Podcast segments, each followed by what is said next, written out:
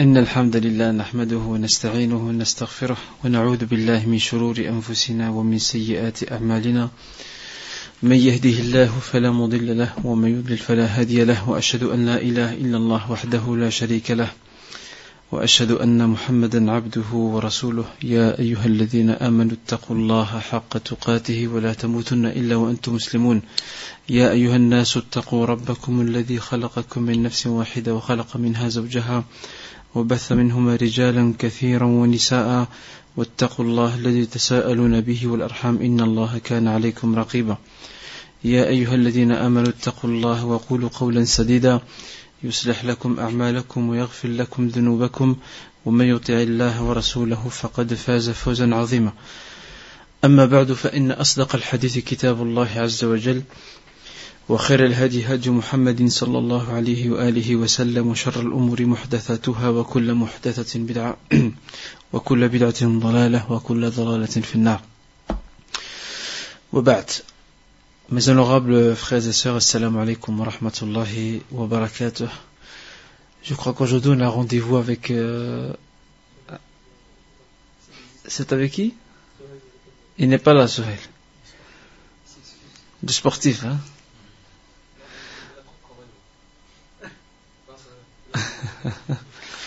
Donc, euh, si vous le voyez, Inch'Allah, vous lui rappelez que c'est toujours de mise et qu'on l'attend, Inch'Allah, euh, la semaine prochaine, si tout va bien. On l'attend de pied ferme pour qu'il puisse nous faire découvrir le personnage qu'il a choisi, Inch'Allah Ta'ala. Quant à nous, nous avions, euh, la fois passée,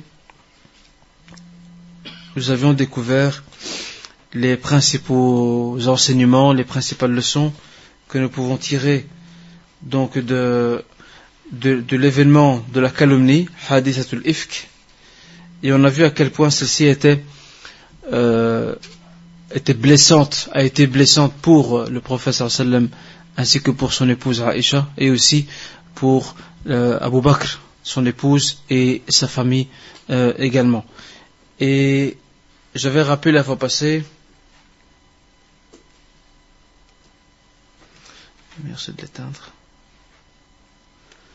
Donc j'avais rappelé la fois passée que parmi les, grands enseignements que nous retirons, c'est que les hypocrites ont tout fait pour saisir l'opportunité de semer une fois de plus la division entre les musulmans, et ce, en calomniant, en pratiquant la calomnie contre Aisha à partir d'un fait que nous avons relaté, expliqué et commenté donc lors des cours passés, lors des cours précédents. Euh, on a vu aussi, parmi les dernières, leçons qu'on a tirées la fois passée, c'est qu'il y a un savant de l'islam du 8e siècle de l'Égypte qui s'appelle euh, As-Subki, Taqiyuddin Abu al-Hassan Taqiyuddin Ali ibn Abdul Kafi As-Subki, le Damascène, donc il est de Damas, Dimashq. Il a, à partir de ces faits, il a déduit euh, certains principes concernant Aïcha radiallahu anha. À partir des faits, ou du fait de la calomnie, et de la descente de ces 16 versets qui ont blanchi Aïcha, qui l'ont disculpé, il a précisé que celui qui après vient et s'en prend à Aïcha ou l'insulte ou l'accuse de quoi que ce soit, il sort de l'islam automatiquement, et ce pour deux raisons. La première raison, je le rappelle, c'est la descente de ces versets qui viennent d'Allah Azzawajal, d'au-dessus des sept cieux, qui sont descendus pour purifier, pour laver, pour blanchir à Aïcha, le fait de l'accuser de quoi que ce soit, c'est contredire le jugement divin. Et deuxièmement, quelque part, c'est accuser aussi d'avoir une mauvaise épouse. C'est impossible que le prophète sallam puisse avoir une mauvaise épouse ou qu'Allah puisse tolérer le simple fait que le prophète Mohammed puisse avoir une mauvaise épouse. Donc ça c'était parmi les, les, dernières leçons que nous avons vues euh, ensemble donc euh, la fois passée. Et concernant euh, les hypocrites, malgré ce qui s'est passé, ils sont toujours aux aguets et ils profitent de la moindre occasion pour verser de l'huile sur le feu. Et parmi les choses qu'ils ont encore fait, ils ont essayé d'attiser l'attention, étouffée depuis longtemps, depuis la conversion à l'islam des Médinois, ils ont réessayé d'attiser les tensions entre les Haus et les Khazraj. Vous imaginez? Les Haus et les Khazraj qui se sont combattus pendant très très longtemps avant l'arrivée de l'islam pour des futilités, avec un esprit sectaire, et avec l'arrivée de l'islam, leur conversion à l'islam, ils ont enterré la hache de guerre, ils se sont réconciliés, ils sont devenus des frères. Eh bien, les hypocrites vont saisir cette opportunité pour essayer de mettre de nouveau, d'allumer la mèche et de mettre le feu aux poudres. Regardez comment ces gens, ils sont aux aguets, ils sont à l'affût, ils cherchent la moindre opportunité pour pouvoir semer la zizanie. Donc ils, ils, sont infatigables, intrépides, et ils travaillent jour et nuit pour déstabiliser la Ummah de l'intérieur. Et ce sont ceux-là plus dangereux, parce qu'ils travaillent de l'intérieur, pas de l'extérieur. Et donc, euh, lorsque le prophète sallallahu wa sallam s'est plaint de ce qui s'est passé, ça c'est parmi les enseignements que l'on retire, euh, s'est plaint de ce qui s'est passé, euh, il y a le compagnon Saad ibn Mu'adh qui a réagi en disant si c'est un des Haus, si c'est un des Haus qui a répandu cette information, nous sommes prêts à le punir. Et bien sûr, l'autre que l'on réagit d'office, Saad ibn Ubad a réagi à son tour. Et puis il y a une tension qui monte entre Saad ibn Mu'ad et Saad ibn Ubada à cause de cette histoire.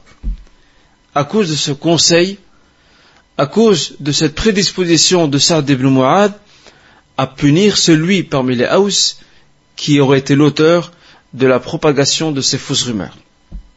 Et bien sûr, le prophète sallam, le sage, le dirigeant, a réussi à calmer les esprits, à étouffer la tension et à ramener l'ordre et la sérénité dans les cœurs des fidèles. Et ça, c'est tout à fait humain. C'est tout à fait humain. Le fait qu'il y ait eu ces, ces petits conflits rappelons-le, les compagnons ne sont pas des anges, ce pas des mélaïkas. Ce sont des êtres humains, ils sont comme nous. Ils sont meilleurs que nous, certes, de par leur mérite, de par l'éducation qu'ils ont du prophète sallam.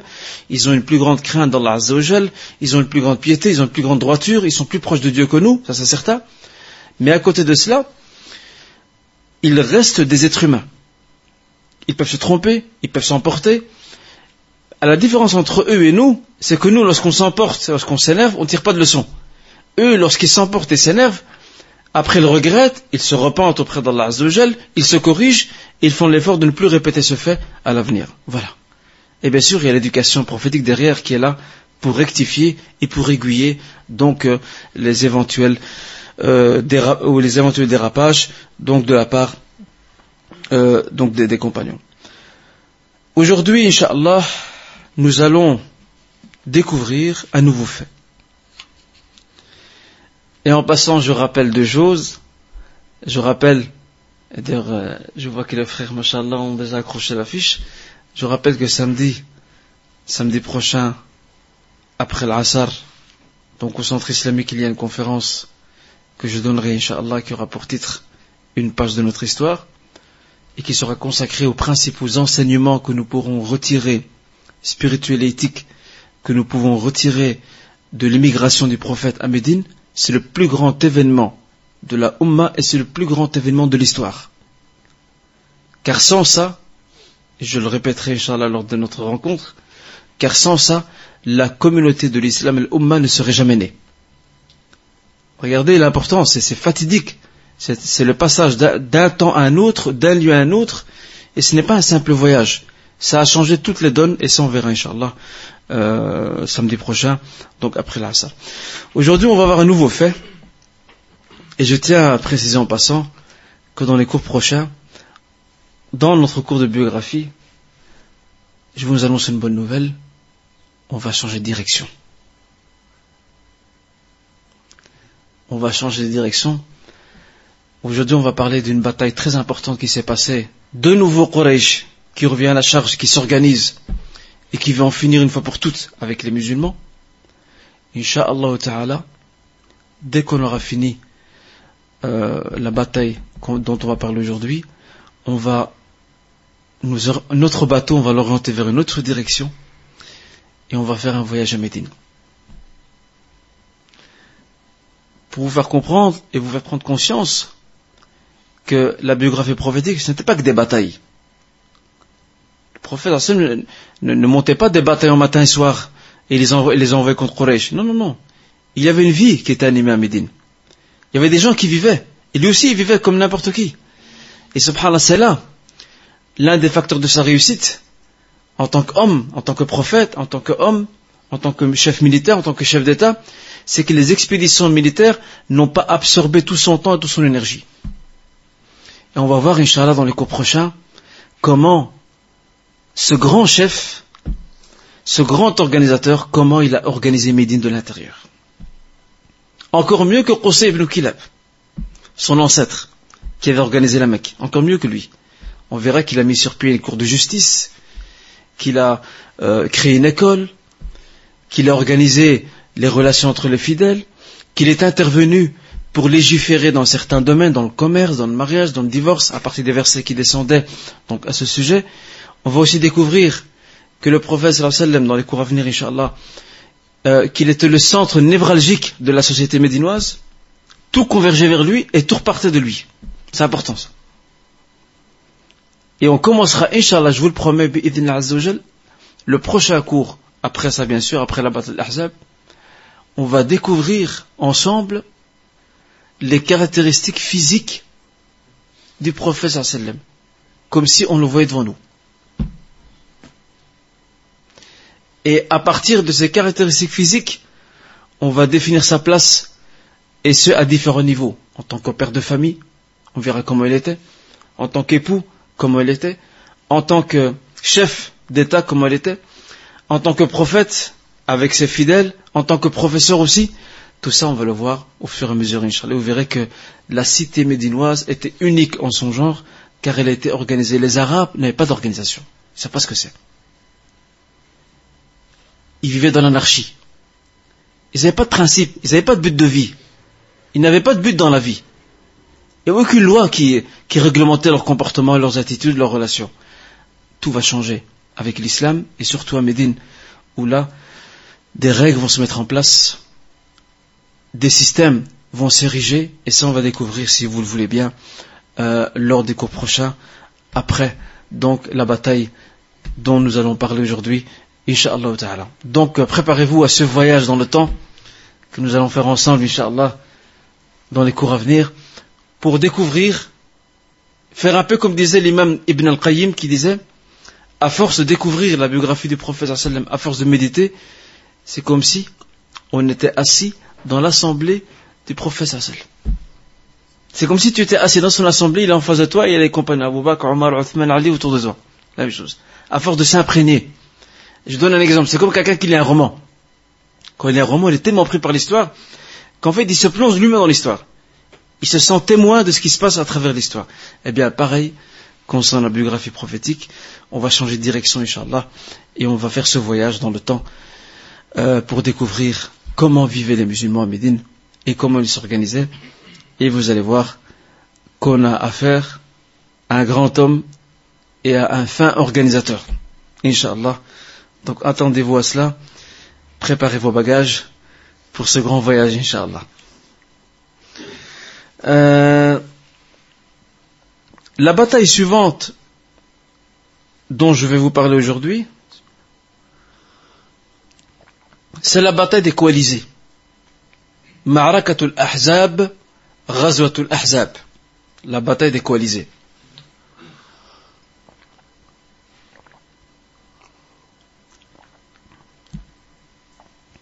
Cette bataille s'est produite l'an 5, donc l'an 5 de l'Égir, durant le mois de Shawwal.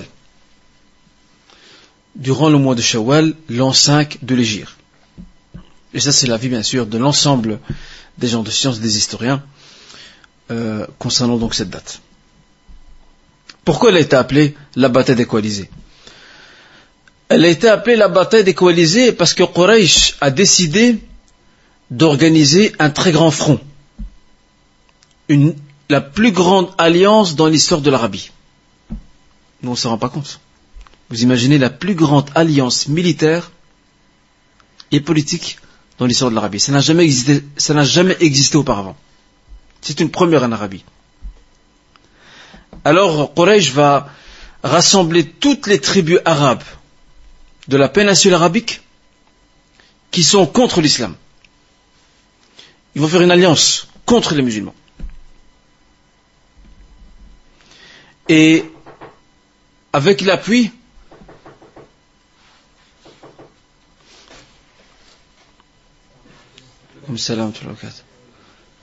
avec l'appui euh, des tribus juives qui ont été expulsées de Médine car elles ont violé le pacte que le prophète a établi à Médine, le pacte de coexistence pacifique entre musulmans et communautés juives à Médine, et ici en l'occurrence particulièrement deux tribus juives que sont donc euh, Banu Nadir et Banu Banu qui? Non. Banu Qaynuqa' voilà. Banu Nadir et Banu Qaynuqa' ça, on en a déjà parlé lors du cours passé.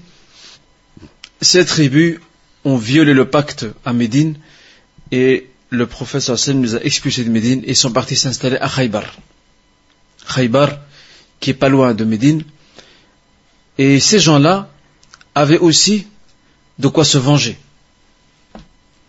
Avaient aussi ce souci de se venger d'en découdre avec les musulmans suite à l'humiliation qu'ils ont subie. Ils ont été chassés de leur terre ils ont dû laisser derrière eux leurs biens aussi.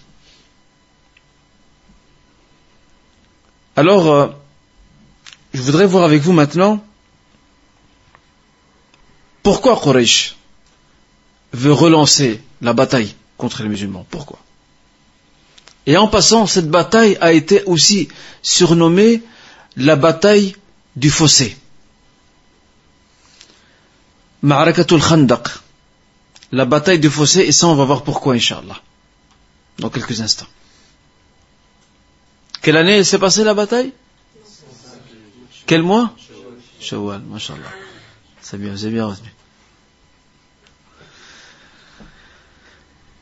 La raison principale, ou les raisons principales qui ont poussé Quraysh à relancer la guerre contre les musulmans, ce sont deux raisons. La première, c'est que les Mécois ont échoué dans le fait de protéger et de sécuriser les routes marchandes par lesquelles passent les caravanes. Ces routes sont toujours exposées, c'est le point faible des Mécois, parce qu'ils ont besoin des caravanes pour vivre. Ces routes sont toujours exposées aux attaques musulmanes. Donc ils n'ont pas réussi.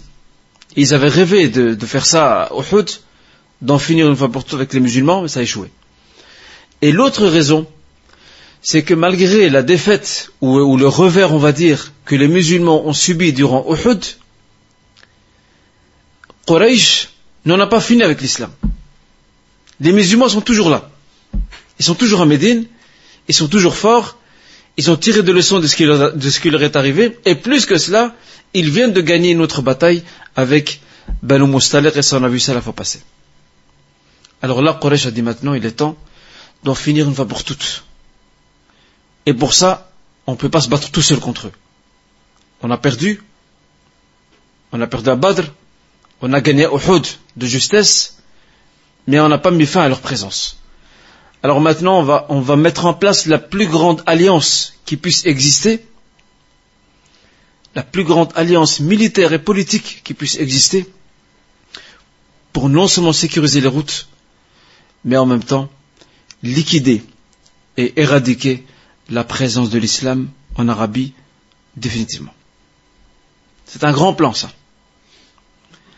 Et ces deux tribus juives qui ont été expulsées de Médine vont envoyer deux délégués chez Quraysh pour discuter, pour préparer la guerre. Le premier s'appelle Salam ibn Abi Haqiq, Salam ibn Abi Haqiq al-Nadri.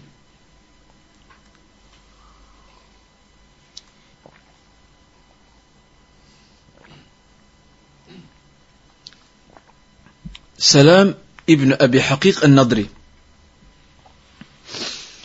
Le deuxième s'appelle Huyay. Huyay ibn Akhtab al-Nadri, lui aussi de Banu Nadir, tous les deux. Huyay ibn Akhtab al-Nadri.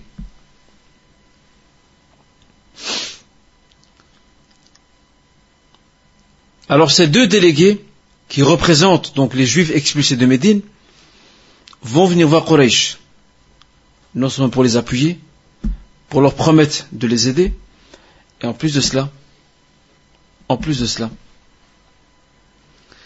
ils vont vanter la religion païenne.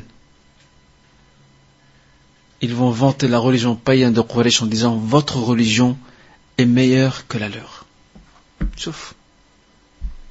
Alors qu'eux, ils ont reçu un livre, ils ont la Torah. Le prophète sallam parle de Moussa, Moïse. Il croit en l'Inde unique. Et pourtant, par vengeance contre les musulmans, ils vont pencher vers Quraysh, ils vont vanter et valoriser leur religion pour rassurer Quraysh comme quoi vous êtes sur la bonne voie. En fait, quelque part, induire en erreur encore plus Quraysh. Il y a un verset qui est descendu. Et c'est le verset 51 de la sourate Les Femmes. Dans ce verset, Allah subhanahu wa ta'ala dit ألم تر إلى الذين أوتوا نصيبا من الكتاب يؤمنون بالجبت والطاغوت ويقولون للذين كفروا هؤلاء أهدى من الذين آمنوا سبيلا Ne vois-tu pas ceux qui ont acquis une connaissance considérable du livre et qui ont fini par croire en l'idolâtrie Ici on parle des juifs. Rappelez-vous, hein, et Banu. Et qui ont fini par croire en l'idolâtrie, ils disent à ceux qui ont mécru, autrement dit Quraysh, vous, vous êtes meilleurs que ceux qui prétendent avoir cru. Autrement dit, vous êtes meilleurs que les musulmans. Regardez. Regardez l'aveuglement. Et s'ajoute à cela, c'est que Banu Nadir a promis à une grande tribu arabe qui a fait alliance avec Quraysh, et qui est la tribu de Ratafan, retenez bien son nom, la tribu de Ratafan, Banu Nadir a promis pour encourager et stimuler, donc Banu Nadir, la tribu juive de Banu Nadir, pour encourager et stimuler la grande tribu arabe de Ratafan de d'emboîter le pas à Quraysh, de se ranger dans le camp de Quraysh, ils leur ont dit, si vous participez à l'effort de guerre, si vous entrez dans nos rangs, on vous donnera la moitié, la moitié de notre, de notre production agricole que nous avons à Khaybar. Tout ce qui sort de la terre, que ce soit fruits ou dattes ou légumes, quoi que ce soit, tout ce qui sort de la terre, la production agricole, le sens du terme, on vous donnera la moitié. La moitié pour vous. Et bon, dans un pays désertique comme l'Arabie, euh, ce genre de proposition ne tombe pas dans l'oreille d'un sourd. Il est fait évident que Ratafan, lorsqu'elle entend ça, la moitié, la moitié c'est beaucoup. Et surtout que les Juifs avaient, avaient été connus, ils avaient des grandes terres agricoles, ils les cultivaient, ils étaient assez riches et puissants. Alors, euh, il est un fait évident que Ratafan était tenté. Et ça l'a renforcé, ça l'a stimulé pour accepter donc euh, cela.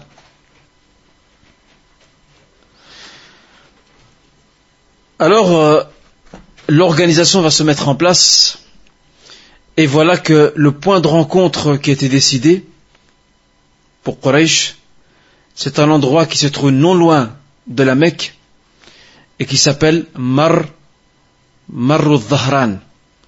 Marrud Dhahran à ne pas confondre avec la ville qui existe aujourd'hui en Arabie, qui se trouve à l'est de l'Arabie, qui est une ville euh, où il y a des ressources donc pétrolières, qui est très, connue, qui s'appelle Zahran. Ça n'a rien à voir. Marrou Zahran, euh, le passage de Zahran, ça se trouve pas loin donc de la Mecque. Si vous voulez, c'est un faubourg. C'est là que Quraysh attendait ses partisans, ses alliés. Et bien sûr, euh, Ratafan va rejoindre euh, euh, aussi d'autres clans, d'autres tribus aussi vont rejoindre, parmi lesquels nous avons Kinana, les gens de Tuhama. Tuhama, c'est une ville. Ces gens-là aussi vont rejoindre, ainsi que euh, Banu Sulaim. Banu aussi, cette tribu arabe aussi va rejoindre donc les Mécois, et de là ils vont démarrer pour aller directement, pour aller directement donc euh, au lieu où va se dérouler la bataille, et qui n'est autre, autre que donc euh, euh, pas loin des, pas On va voir maintenant, on va voir où ils vont s'orienter. Donc ces clans ou ces tribus qui se regroupent et qui prennent le chemin pour aller vers Médine, ils vont s'arrêter. S'arrêter, ils vont prendre position stratégique, pas loin de Médine, dans un endroit qui s'appelle Mujtama' al-Asyal. Mujtama' al-Asyal. C'est un endroit qui se trouve dans une localité non loin de Médine qui s'appelle Roma. Donc je rappelle, Mujtama' al-Asyal, c'est dans une localité qui s'appelle Roma, qui est entre deux euh, localités ou deux régions, qui s'appellent Al-Jurf, Al-Jurf et Zaraba.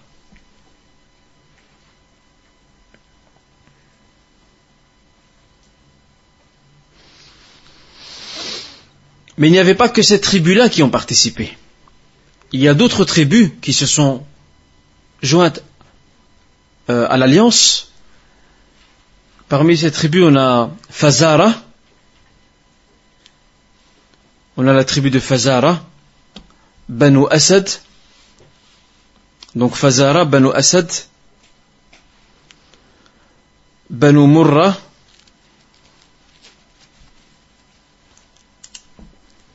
et Ashja'.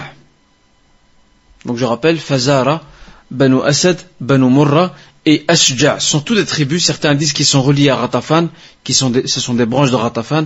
En tous les cas, tous ces clans euh, tribaux ont rejoint la grande alliance qu'a mis en place Quraysh avec l'appui et l'aide des tribus juives de Banu Qaynuqa et Banu Nadir. Ça c'est très important ça. Bien sûr, les musulmans euh, n'ont pas ignoré ce qui se passe. Les musulmans ne dorment pas. Ils sont éveillés. Ils font attention au moindre mouvement de l'ennemi.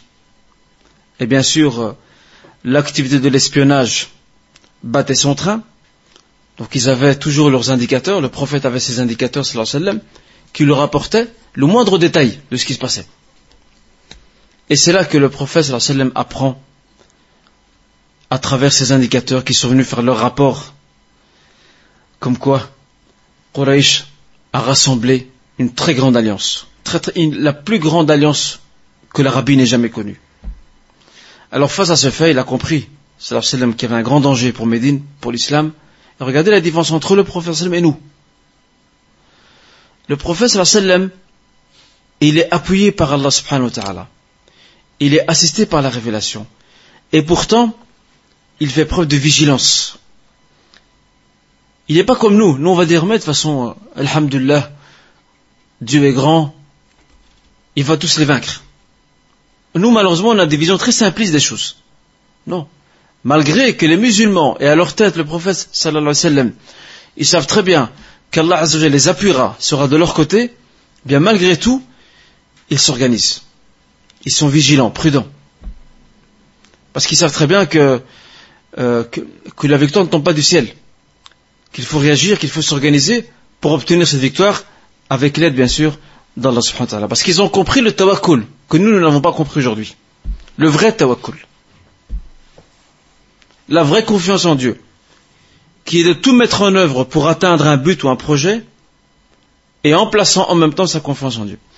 Alors face à cette situation critique, le prophète sallallahu réunit son conseil.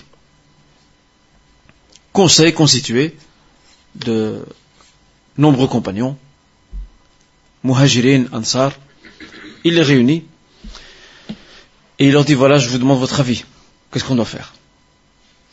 Comment doit-on réagir? Et c'est à ce moment-là que se produit un fait assez impressionnant. Un compagnon qui a toujours été très discret jusque-là, qui ne parlait pas beaucoup, qui était sage, comme une image, c'est le compagnon Selman el-Farisi. Il va donner son avis et le prophète sallallahu alayhi wa sallam va retenir son avis et va, le mettre en application. Et regardez, avant de parler de la vie de Salman al-Farisi, regardez comment, regardez comment le prophète sallallahu alayhi wa sallam concerte ses compagnons. Il aurait pu aller prier de rakat et demander à Allah de lui donner euh, clairvoyance et clarification par rapport à ce qu'il y a à faire. Non. Il entraîne ses compagnons à la concertation, à. Il responsabilise ses compagnons.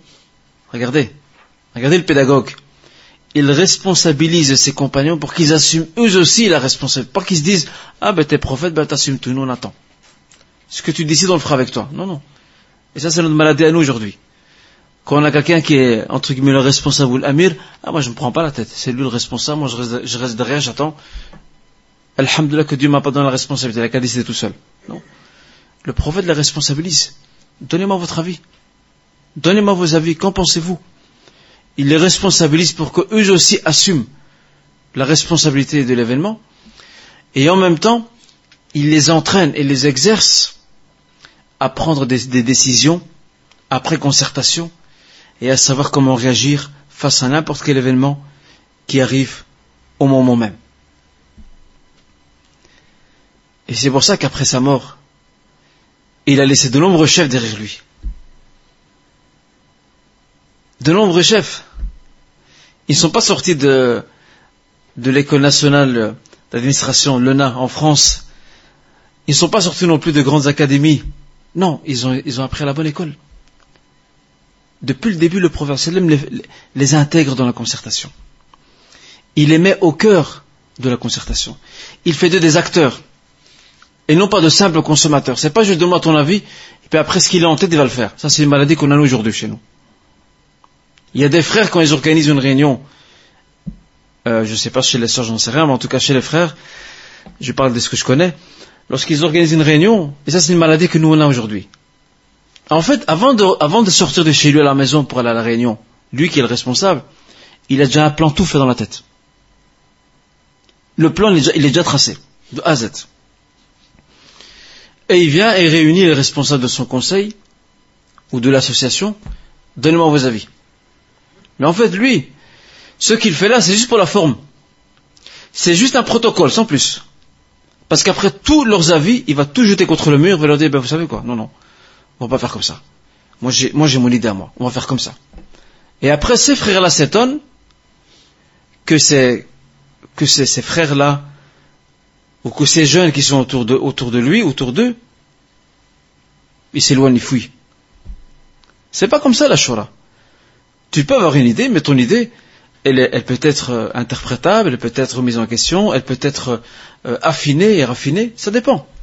Tout l'intérêt de demander conseil et de valoriser celui qui donne son conseil. Jamais on a vu dans la concertation prophétique, jamais le prophète et ça c'est ce que nous on fait malheureusement aujourd'hui, jamais le prophète a dénigré ou s'est moqué de la vie de qui que ce soit. Jamais il écoutait attentivement, et puis après ça, il tranchait. Ça, bien sûr, c'est sans la descente de la, révélation. Lorsque la révélation descendait, le là c'est autre chose. Lorsqu'il n'y avait pas de révélation qui descendait, et c'était voulu par Allah pour entraîner les musulmans à, prendre euh, les choses en main, à prendre leur destin en main, et à, à prendre, à, prendre, à, à opter pour des décisions et à trancher dans des questions difficiles, eh bien, c'était un exercice pratique, et pas seulement théorique, pratique, pour savoir comment gérer les situations conflictuelles. Eh c'est ce qu'a fait le prophète sallam. Il leur dit, donnez-moi votre avis, vos avis. Et l'un de ceux qui va parler, c'est Salman al-Farisi. Jusque-là, on l'avait jamais entendu, Sam ici. Ce puits vertueux, qui a participé à tous les grands événements de l'islam, jusque-là, il n'a pas parlé. Mais là, il va donner son avis. Et lorsqu'il donne son avis, c'est pas comme nous. Nous, on donne l'avis qui nous arrange à nous, ma petite personne à moi, qui euh, ne bouscule pas mon temps, euh, mes occupations, mes petites habitudes. Non, lui va donner un avis en tenant compte de ce qu'on appelle al-maslaha al-amma, l'intérêt général, l'intérêt de toute la collectivité. il va dire au prophète sallam, pourquoi ne creusons-nous pas des fossés Ça, dans l'art militaire, dans l'art militaire arabe, ça n'a jamais existé. Les Arabes ne connaissent pas les fossés, ça pas ce que c'est. Les Arabes ont des, ils ont des duels et ils ont des affrontements euh, en direct. Il n'y a pas de, de, ils savent pas ce que c'est les fossés. Et ça c'était une première dans l'art militaire arabe et bien sûr islamique euh, après qu'il y ait des fossés. Et vous allez voir, euh, on verra au cours prochain comment les Mécois ont été pris au dépourvu. Ils n'ont jamais eu ça de leur vie. Des fossés. C'est quoi ça ces fossés? En fait, le but c'était de protéger Médine sachant qu'ils sont nombreux et que probablement c'est pas leur tenir tête parce qu'ils sont euh, je ne sais combien de fois supérieurs aux musulmans. Ils sont plus de dix mille, plus de dix mille soldats. Tout l'horizon était couvert de soldats. Tout l'horizon. Alors, face à cette situation difficile, et les musulmans qui n'ont réussi qu'à réunir trois mille hommes, c'est quoi trois mille par rapport à dix mille? C'est rien du tout. C'est même pas la moitié.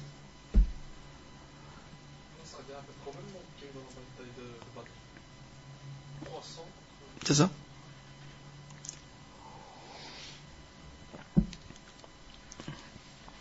Alors ici, directement, le prophète sallallahu alayhi wa sallam donne son accord. L'idée de Salman al-Farisi est retenue et on se met au travail. Pas de débat dans le vide. Chacun raconte ce qu'il a envie. Non, ça y est, on se met au boulot. Il n'y a plus de blabla. Allez, bismillah, on se met au travail. Et c'est là qu'ils vont commencer à travailler pour creuser ces fossés. Et en fait, ce fossé ou ce, grand fossé, ils vont le creuser du côté, du côté nord de Médine. Parce que le côté nord, le flanc nord de Médine, c'est le flanc le plus fragile, c'est le, le flanc le plus vulnérable de toute la cité médinoise. Il est le moins protégé par rapport à l'ennemi. Les autres, il y a des maisons qui sont proches les unes des autres, il y a des palmiers, donc l'ennemi ne sait pas pénétrer facilement dans la ville. Mais de l'autre côté, c'est difficile. Le côté nord. Alors ils vont se mettre au travail. Et comment ça va se passer? Écoutez bien. La longueur du fossé, et le prophète par parité, par souci de parité et d'équité, il va départager en deux groupes les muhajirines d'un côté et les ansar de l'autre. Les muhajirines, vous allez creuser jusqu'à l'est de Médine, donc au nord jusqu'à l'est. Et les ansar, vous, vous allez creuser jusqu'à l'ouest, aux deux angles, aux deux extrémités plutôt.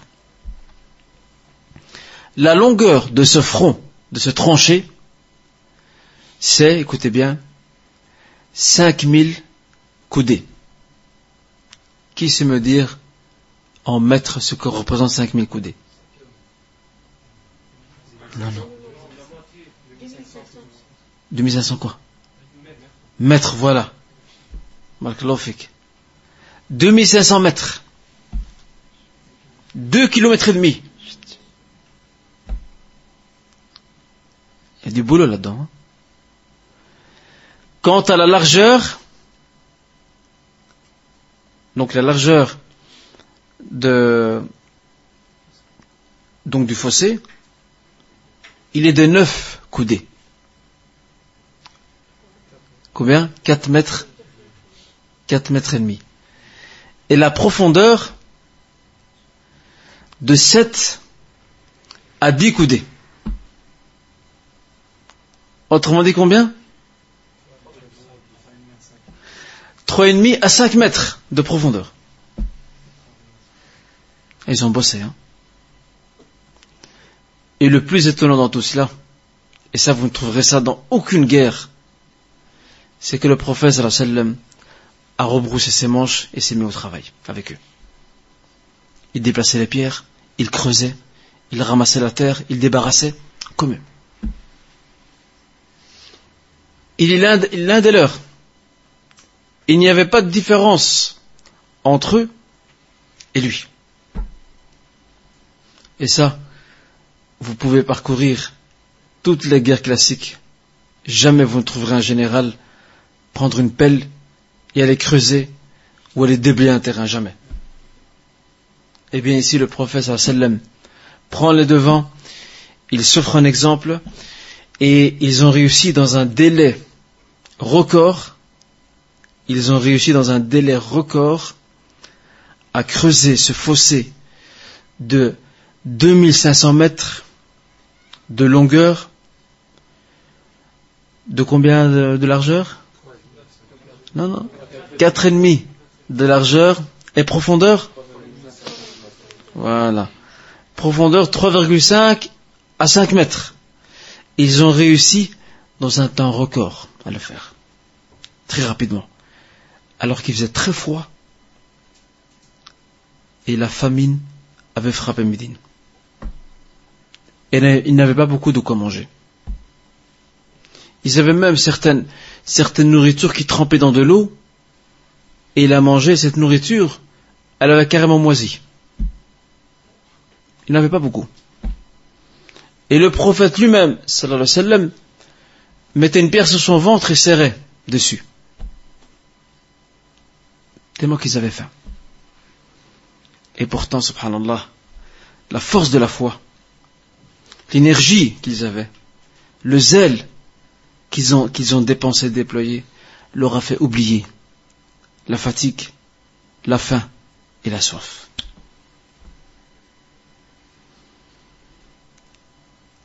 On peut comparer avec nous aujourd'hui? Je crois qu'aujourd'hui, c'est comparer l'incomparable. Aujourd'hui, on a tout ce qu'il faut. on a tout ce qu'il faut. Et on n'est toujours pas content. Il est où le choukr, le remerciement dans l'azul Et ça, on verra quand on parlera de Médine, qu'il y a certaines périodes où Médine a connu la faim et la misère. Et pourtant, jamais ces hommes et ces femmes n'ont cessé et n'ont jamais cessé de remercier Allah subhanahu wa ta'ala pour tous les bienfaits qu'il leur donne. Et ça n'a jamais faibli ou affaiblit plutôt leur potentiel, leur énergie. Alors que nous aujourd'hui, il suffit que l'un d'entre nous ne mange pas un repas de la journée, ça y est, il pète un câble. Et je me souviens dans des sorties avec des frères, dans des sorties avec des frères, je m'étonnais de certains de nos honorables frères, parce qu'on retardait l'heure du repas. Donc les sandwichs et tout ça. Et certains frères, ils étaient... Hmm? Ils étaient, tout à fait, ils étaient dans un autre monde. On dirait qu'ils ont fait la traversée du désert. Ils étaient euh, fades, alors qu'ils n'ont escaladé ni les montagnes, ils n'ont pas traversé de désert, ni de rivière, ni de fleuve. Ils ont juste joué un peu au football. Ils se sont amusés, ils ont fait un peu de marche. Ils sont déjà en train de respecter. C'est quand qu'on va manger? Regardez. Nous, on n'est plus capable. Tellement qu'on est habitué à l'aisance, au confort, on n'est plus capable, on ne sait plus ce que c'est, pas seulement nous, hein, les sociétés occidentales généralement. On ne sait plus ce que signifie le sens du sacrifice et de la privation. On ne sait pas ce que c'est. Et c'est pour ça que le, mode de vie que nous avons nous a fragilisés. On est devenus des gens fragiles. Nous sommes devenus des petites natures. Alors, euh, comparons avec euh, les musulmans de l'époque. Et Wallah, quand je vois quand je vois les infos, surtout ces derniers jours, ce qui se passe à Gaza, Gaza, ce que subit, ce qu'ont subi nos frères il y a quelques jours, comme blocus, plus de nourriture ne leur parvenait, ni de l'eau potable, ni de courant, ni de carburant, les hôpitaux ne, fonctionnaient plus, eh bien franchement on n'avait plus d'appétit. Là, c'est honteux de voir, de voir ces images et de manger en même temps. Comment, comment on peut, je me pose la question moi-même, je commence par moi, comment puis-je boire ou manger et voir ces images-là? Mais les cœurs sont morts. Matat al Les cœurs sont morts, ces, images-là, c'est, malheureusement, c'est devenu routinier, ça s'est inscrit dans notre, dans notre quotidien. Alors je vous demanderai, mes honorables frères et sœurs, de ne pas oublier nos frères et sœurs de foi en Palestine, à Gaza particulièrement, qui galèrent tous les jours, qui souffrent des privations, qui souffrent de l'injustice et des frustrations, de ne pas les oublier dans nos invocations. Et celui qui peut donner nos mots en leur faveur, ben qu'il le fasse. Il ne sera que récompensé. Combien de fois on dépense de l'argent dans, des choses inutiles, qu'on n'a même pas besoin? Nos caves sont remplies de, de, de bricoles, de choses qu'on n'utilise jamais. Alors il serait intéressant ici, celui qui n'a pas, ou qui n'a pas beaucoup de moyens, eh bien le minimum, c'est qu'il fasse des invocations pour eux. C'est qu'il conscientise autour de lui les gens, par rapport à ce qui touche nos frères et nos sœurs. Parce que vous savez, si nous, nous étions à leur place, si nous étions dans cette galère, dans cette misère, on aurait souhaité que des gens de l'extérieur puissent nous écouter. Mais bon, où sommes-nous? Où est la Ummah par rapport à ça? Donc je m'invite moi-même, Inch'Allah, ainsi que vous tous et toutes, à ne pas oublier nos frères et sœurs de foi là-bas, par nos invocations, nos prières, et en espérant qu'Allah subhanahu wa ta'ala puisse alléger leur sort et leur donner de meilleurs jours à venir. Inch'Allah Azzawajal. Allahumma amin. Donc le, creusement de, ce fossé, de ce long fossé, se faisait, comme je disais, avec énergie, avec euh, courage, avec dépense, malgré, malgré, le froid terrible qui frappait et qui sévissait durant, durant cette période, et comme je disais, la faim, car il n'y avait plus beaucoup de nourriture à Médine, et cette nourriture ne suffisait pas à nourrir, même pas les soldats et le bataillon, donc qui était mis en place, donc pour cela. Et ils avaient une habitude assez amusante, les musulmans, c'est qu'ils fredonnaient. Vous savez, c'est quoi fredonner? C'est quoi fredonner? Un petit chant Qu'est-ce que tu dis, C'est quoi fredonner?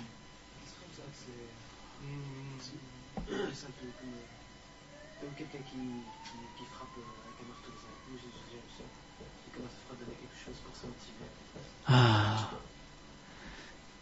Ils avaient des chants. Et le prophète sallam chantait avec eux. Vous voulez savoir c'est quoi ces chants qu'il disait? Vous voulez, connaître, vous voulez connaître ces paroles? Eh bien, écoutez bien ce que je vais vous dire maintenant. Il disait Allahumma lawla Allah mahtadayna. Allahumma, Allah mahtadayna. Après, je vais traduire. Allahumma, Allah mahtadayna. وما تصدقنا ولا صلينا. شوف شوف العقيدة la croyance. التوحيد unicité même dans la poésie. اللهم لولا الله ما اهتدينا. وما تصدقنا ولا صلينا.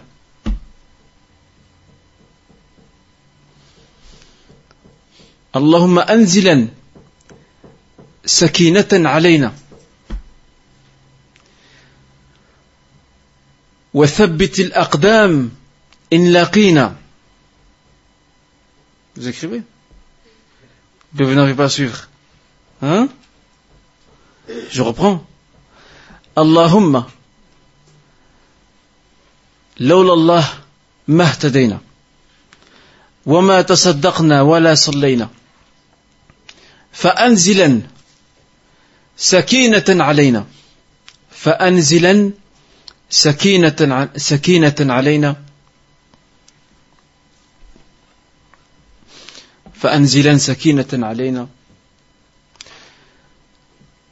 وثبت الأقدام إن لقينا. وثبت الأقدام إن لقينا. C'est pas fini, hein. Donc, وثبت الأقدام إن لقينا Je reprends depuis le début.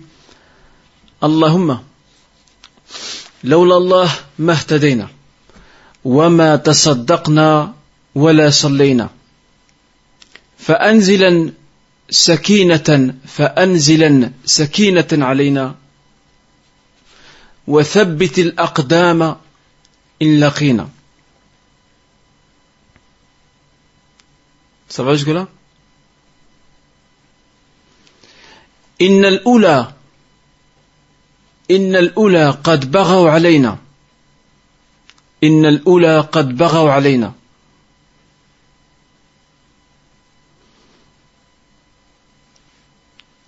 إن الأولى قد بغوا علينا إذا أرادوا فتنة أبينا إذا أرادوا فتنة أبينا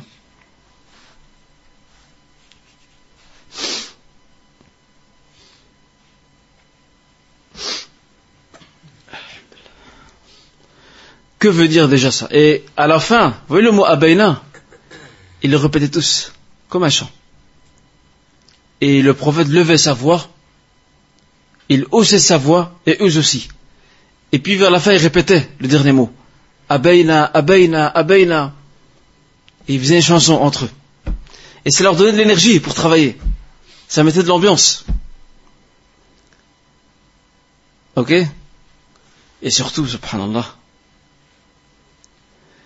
que la plus belle voix, encore plus belle que celle d'un rossignol, c'était celle du prophète. Alors comment ne pas se sentir envoûté par sa belle voix, emporté par la résonance et la vibration de celle-ci C'est à donner de la chair de poule. Eh bien, c'est avec cette énergie. Alors, que signifient ces, vers poétiques euh, que les musulmans disaient? Certains attribuent ces vers poétiques à un compagnon qui s'appelle Abdullah ibn Rawaha. Abdullah ibn Rawaha.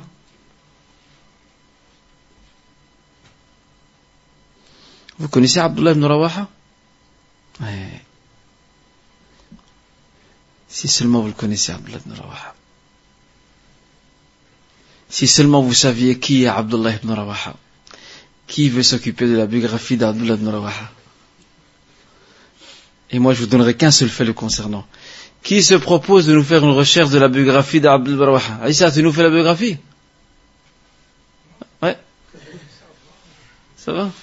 Tu as le temps, hein il, y a combien avant hein Il y en a combien avant, avant ça Donc Aïssa le quatrième. Ah, il est cinquième. T'as le temps, hein mais à chaque cours, on le rappellera, Inch'Allah. Chaque cours, tu nous reliras la liste. Comme ça, il y aura un rappel, Inch'Allah. Comme ça, tu as tout le temps de préparer. Abdullah, Abdullah ibn Rawaha. Je vais vous citer qu'un seul fait concernant ce compagnon. Ce compagnon, Abdullah ibn Rawaha, à qui on attribue ce vers poétique, il avait, subhanallah, il avait une passion. Le meilleur moment de sa journée, c'était lorsqu'il réussissait à attirer un autre compagnon pour s'asseoir ensemble et parler de l'au-delà. C'était son meilleur moment. Et il avait une expression. Chaque fois qu'il croisait quelqu'un dans la rue, il disait Ta'ala bina nu'min Viens avec moi on va penser à la foi pendant une heure. c'est-à-dire pendant un laps de temps. On va discuter de la foi. On va discuter du paradis de l'enfer. On va parler d'Allah Azzawajal, de sa grandeur, de sa clémence, de son pardon. Regardez. Et jamais, jamais, le prophète sallallahu alayhi wa sallam, jamais il n'a désapprouvé ce que faisait l'initiative que prenait Abdullah ibn Rawah. Jamais. Alors, Inch'Allah, euh, je peux te conseiller un ouvrage, un très bel ouvrage qui peut t'aider dans tes recherches. C'est euh, le livre écrit par euh, Khalid Mohammed Khalid, qui était traduit en français, Des hommes autour de l'envoyé. Vous connaissez ce livre? En français, je ne sais pas ce que ça donne, la traduction, mais en arabe, je peux vous dire que c'est à vous briser le cœur. Et en plus, l'auteur, Khalid Mohamed Khalid, je vous le dis en passant, Khalid Mohamed Khalid, euh, c'est un Égyptien, il est décédé, rahimahullah. Euh, c'est un homme de l'Est, un poète. Et je vous dis pas les poètes quand ils se mettent à écrire, ils ont un style avec lequel ils vous emportent. Ils ont un style envoûtant. Encore plus en arabe. Encore plus en arabe. Et euh, Khalid Mohamed Khalid était avant, donc je rappelle c'est un Égyptien, euh, il était avant communiste, athée même, et puis il s'est repenti. Il est revenu à la foi. Il est revenu à l'islam, il s'est repenti, et il a écrit plusieurs livres entre autres ce livre qui est devenu un best-seller dans le monde musulman dans les années 80. Dans le monde arabe. Rijal Rasul. Il n'y avait pas une demeure où vous ne trouveriez pas ce livre. Tellement qu'il est bien fait. Il a un très beau style pour parler des compagnons. Donc euh, tu peux retourner à ce livre-là, à tu trouveras, Inch'Allah, en plus d'autres sources que je te laisserai euh, choisir à ta guise, Inch'Allah. Naam? Lui, non. Lui, c'est un écrivain. C'est un, poète, un homme de lettres et un écrivain. Donc, euh, c'est ce que disaient ses compagnons, les compagnons et le prophète sallam. Autre chose. Il répète aussi autre chose, et ça leur donnait de la force. Ah, je n'ai pas encore traduit. Hein. Allahumma, ça vous savez c'est quoi? C'est laula ant, pas laula Allah, laula ant. Vous avez peut-être laula chez vous. C'est laula ant. Allahumma laula ant. Mahtadayna. Oh mon Seigneur, s'il n'y avait, n'y avait pas toi, jamais on n'aurait été guidé. Sauf.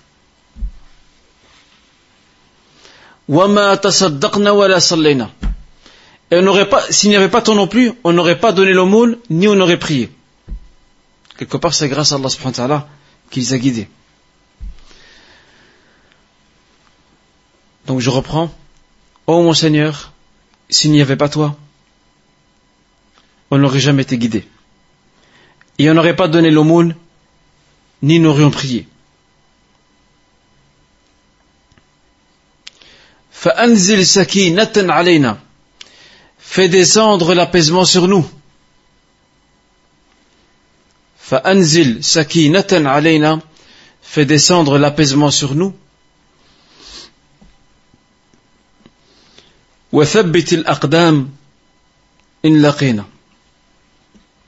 donc fais descendre la sérénité sur nous et raffermis nos pas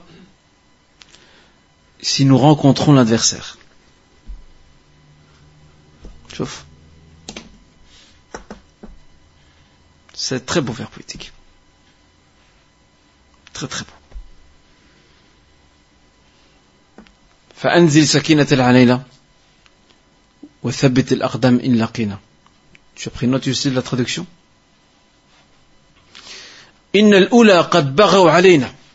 Ceux-là nous ont agressés. Et quand il parle de cela, c'est tout le camp des polythéistes.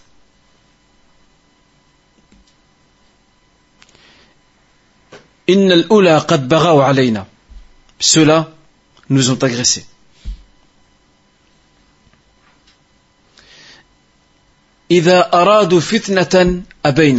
S'ils veulent une fitna, ou une épreuve, nous la refusons.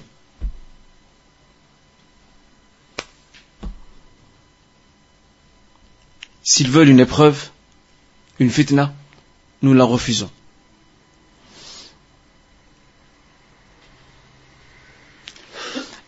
Et je rappelle qu'il répétait, surtout le dernier mot, nous la refusons, nous la refusons, et il chantait, il fredonnait euh, avec donc euh, ce dernier verbe que nous avons dans sa verbe poétique. Aussi, il chantait pendant qu'il déplaçait les pierres, il disait également نحن الذين بايعوا محمدا نحن الذين بايعوا محمدا نحن الذين بايعوا محمدا على الإسلام ما بقينا أبدا Quelle grandeur. نحن الذين بايعوا محمدا على الإسلام ما بقينا أبدا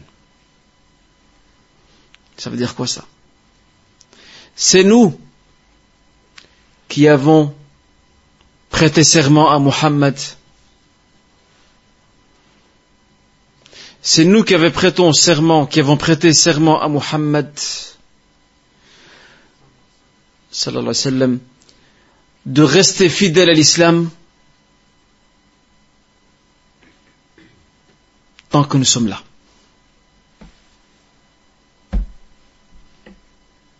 نحن الذين بايعوا محمدا على الإسلام ما بقينا أبدا C'est nous qui avons prêté serment à Muhammad sallallahu alayhi wa sallam de rester fidèle à l'islam tant que nous sommes là.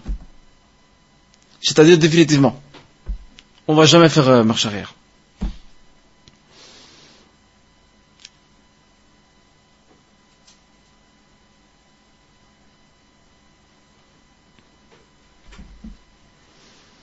Tu peux relire la traduction du Tu peux nous relire toute la traduction? Les deux, oui.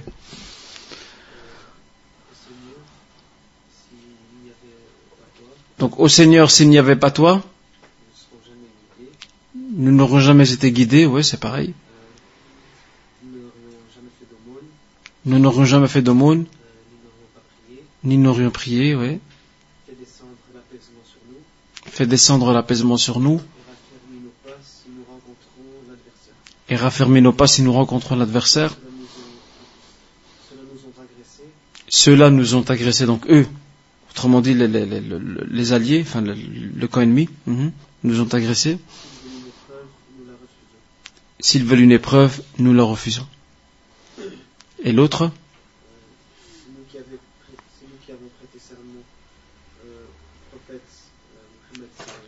À Muhammad. Mhm. Donc c'est nous qui avons prêté serment à Muhammad sallallahu alayhi wa sallam de rester fidèle à l'islam tant que nous sommes là. Ça, ce sont les vers poétiques que les musulmans chantaient pour se donner de la force et de l'énergie dans ce travail. Et on comprend qu'ils ont dû aller très vite, qu'ils ont été très vite parce qu'à force de chanter, ils n'ont pas vu le temps passer. Et en un temps record ils ont non seulement oublié leur faim, leur soif, le froid aussi qui les frappait, et en même temps ils ont pu terminer rapidement. Donc de creuser ce long fossé de 2500 mètres de longueur, de combien? 4 mètres et demi de largeur et de 3 mètres et demi jusqu'à 5 de profondeur. On va arrêter ici, Inch'Allah, et la semaine prochaine, nous allons découvrir ensemble le choc des deux camps. Et comment Allah Azzawajal va donner la victoire aux musulmans et comment aussi les Mécois vont se montrer impuissants, en tout cas l'ennemi va se montrer impuissant quant à toute tentative de pénétrer Médine, surtout lorsqu'ils vont voir et vont découvrir qu'il y a un long fossé qui protège le, flanc nord de Médine le plus vulnérable et la bataille se terminera par une défaite cuisante des quoi Et on verra ça, Inch'Allah, Et on verra aussi comment les hypocrites ont de nouveau joué leur rôle en faisant peur aux musulmans. Mais bien sûr, Allah subhanahu wa ta'ala les a rassurés et le prophète surtout sallam les a rassurés. Tout ça, nous le verrons au cours prochain, Inch'Allah ta'ala. Donc je rappelle, samedi prochain, après l'Asr, il y a conférence, Inch'Allah, une page de notre histoire. Et quant à nous, on se retrouve la semaine prochaine pour ce cours. Et c'est la dernière bataille que nous abordons, car après, comme je vous l'ai dit au début de ce cours, nous allons réorienter le bateau, changer de direction, pour aller à Médine, faire un voyage dans le temps, et pouvoir comment s'organiser la cité en ces temps-là. Barakallahu fikum. Est-ce qu'il y a des questions par rapport à ce qu'on a vu aujourd'hui? N'hésitez pas. Tout à fait. Donc en réalité, euh, il y a eu de ma part une petite confusion. Euh, donc il y aura deux conférences pour finir samedi.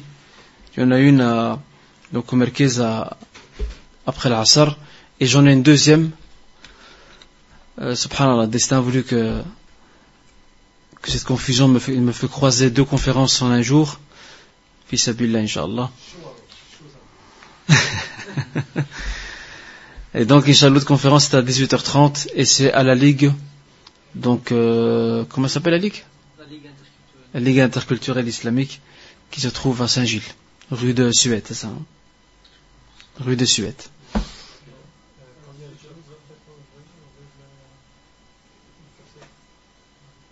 Là, ce n'est pas dit. En tout cas, de ce que j'ai lu, il ne précise pas comment Dieu, en tout cas, ils disent dans un temps record, ils ont réussi à, à creuser. Wallahu a'lam.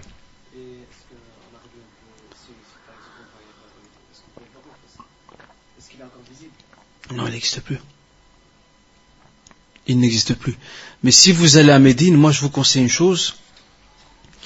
Il y a un centre d'études sur Médine qui a été, qui a été créé. Et franchement, c'est un très beau projet, car ils ont même réussi, avec des plans et des dessins, à reconstituer l'ancienne ville de Médine, comme elle était avant. Et donc ce serait intéressant, j'en ai maquette, c'est intéressant de visiter ce centre. Donc à Médine même, euh, il y a des archives, il y a, il y a comment dirais-je, des dessins, il y a des tableaux. Ça permet de vous donner une idée de l'historique de Médine. Et c'était en tout cas une très belle initiative euh, d'avoir créé ce centre pour garder vivante la mémoire de Médine pour toutes les générations à venir et pour la Ummah surtout. Médine n'est pas n'importe quel lieu. Moussa. Salman el-Farisi. El-Farisi.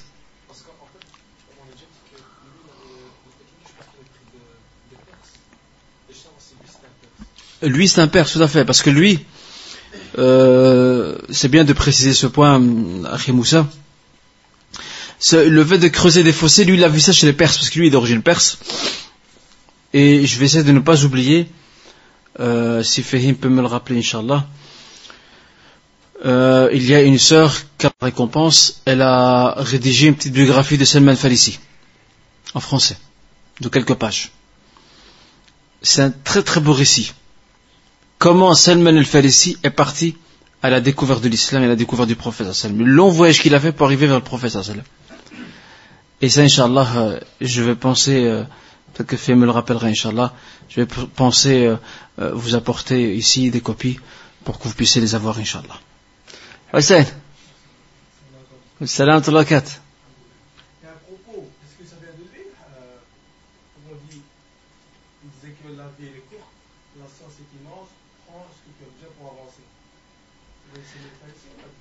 Allah, je ne le connais pas. Tu l'as lu quelque part? C'est possible. Hein. C'est possible, Hussein. Ouais, là, je ne sais pas, je, je n'ai pas de connaissances là-dessus, mais c'est possible. Barakallahu fik.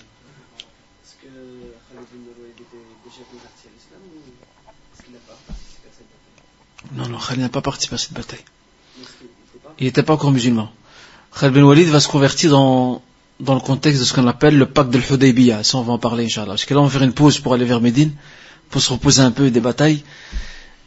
Et après ça, Inch'Allah, donc le repos du combattant, et après ça, on va revenir euh, sur euh, les derniers événements qui vont nous mener tristement vers le plus triste des événements, qui est la maladie du prophète, son dernier pèlerinage, où les musulmans ont compris que c'était son dernier pèlerinage, qu'il était en train de faire son testament, de faire ses adieux, et puis on va découvrir, au détail prévu, là, ses derniers jours et sa mort, et son décès.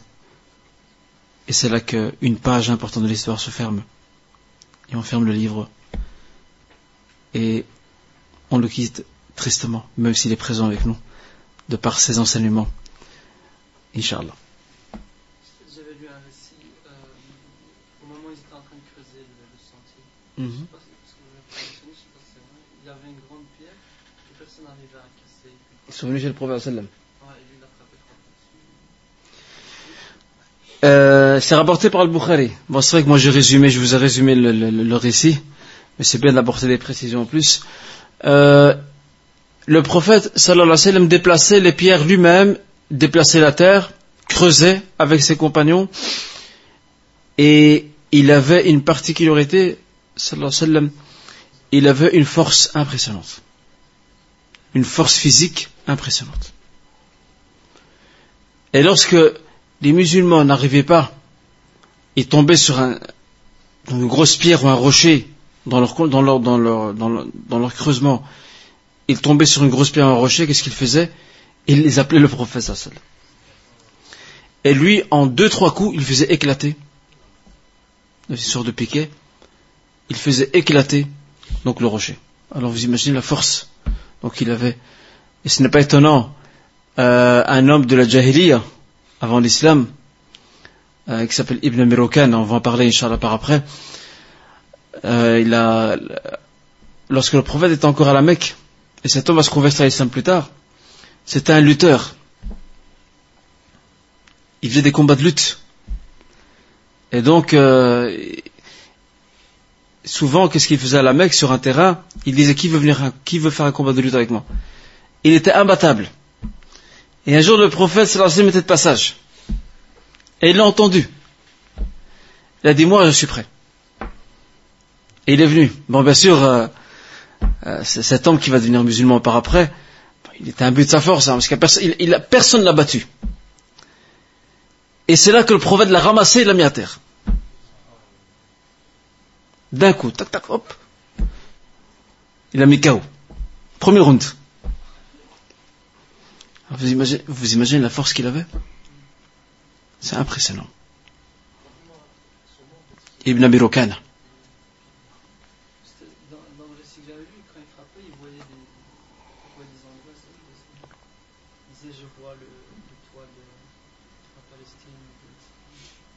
Je connais pas. Moi, je connais le récit de. Moi, je connais le récit de Bukhari où il a frappé deux, trois fois, il a, il a brisé, il a, il a fait éclater donc le rocher. Essaie de trouver la source. Ouais, ça on avait dit c'est là tout à l'heure, ils avaient mis des pierres, ils ont attaché sur leur ventre pour, pour oublier la faim. Tout à fait. Voilà. On se voit, Inch'Allah, qu'au prochain. En tout cas, que Dieu vous garde, Inch'Allah. Prenez soin de vous. Et sinon, ben, on se verra déjà samedi si, euh, si vous êtes prêts, Inch'Allah. Ah oui, il y a aussi une conférence vendredi ici. Ah. Donc il y a aussi une conférence, il y a aussi une conférence vendredi donnée par notre honorable frère euh, Youssef Nouali qui a pour titre euh, donc euh, quelles sont tes priorités? Cette conférence se donnera ici aux gens des jeunes, mais celle de samedi, je vous, le rappelle après l'Assar, une page de notre histoire, ça, ça se passe donc au Merkiz, donc le centre islamique, à la grande mosquée, Inch'Allah. Barakallahu wassalamu alaikum wa rahmatullahi wa barakatuh.